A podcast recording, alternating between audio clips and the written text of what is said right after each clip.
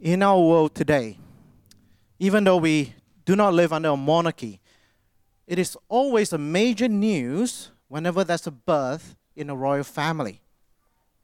When William and Kate, uh, the, now the Prince and Princess of Wales, when they gave birth to George on the 22nd of July 2013, it was big news.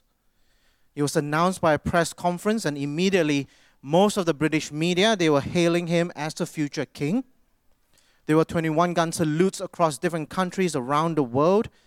Westminster Abbey, the, the bells were rung, and the bells were rung across different churches across the country. There were blue lights signifying the birth of a boy were used to shine upon landmarks in different Commonwealth countries. Commemorative coins were issued by the Royal Mint for Prince George's birth. It was a big deal. But yet today we just read Today in the town of David, a Savior has been born to you. He is the Messiah, the Lord, the King. And these are weighty words to be ascribed to a baby that's just been born, isn't it? And as David just mentioned, this is this Jesus is God coming into the world as the king of the universe.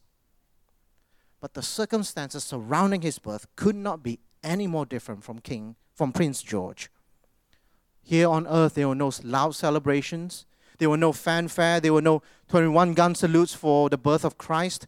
In fact, this Jesus, King of the universe, born in a manger because there were no guest room available for Joseph and Mary. How is it that the King of the universe was given such a lowly birth? This speaks to the kind of crown that Jesus will be wearing. This speaks to the kind of king Jesus will be. He is going to be a king that is humble. Unlike so many kings and rulers and leaders of our world, this Jesus is humble. He did not come into the world out of self interest. And again, to remember what David mentioned, to think that the God of the universe, the one who made and sustains the universe, he came to us in a personal Christ. That is absolutely mind blowing. He's God made flesh. And yet he has the most humble of beginnings. It shows us what kind of king he will be. But in the heavenly realms, it is completely different. Right? The angels and a great company of heavenly hosts, what did they do? They rejoiced. They praised God. They said, Glory to God in the highest, and on earth peace to those on whom his favor rests. Did you catch that last bit? On earth peace to those on whom his favor rests. They are praising God because they know that God has sent this Jesus, this King, to bring peace. A peace, ultimate peace between us and God. The peace of reconciliation, the peace of forgiveness. And as David mentioned, we, as human beings, we keep messing up. The problem is us. We need help from an outside source to reconcile us back to God. We need, for, we need forgiveness from God. That is our greatest need. Right at the start of the service,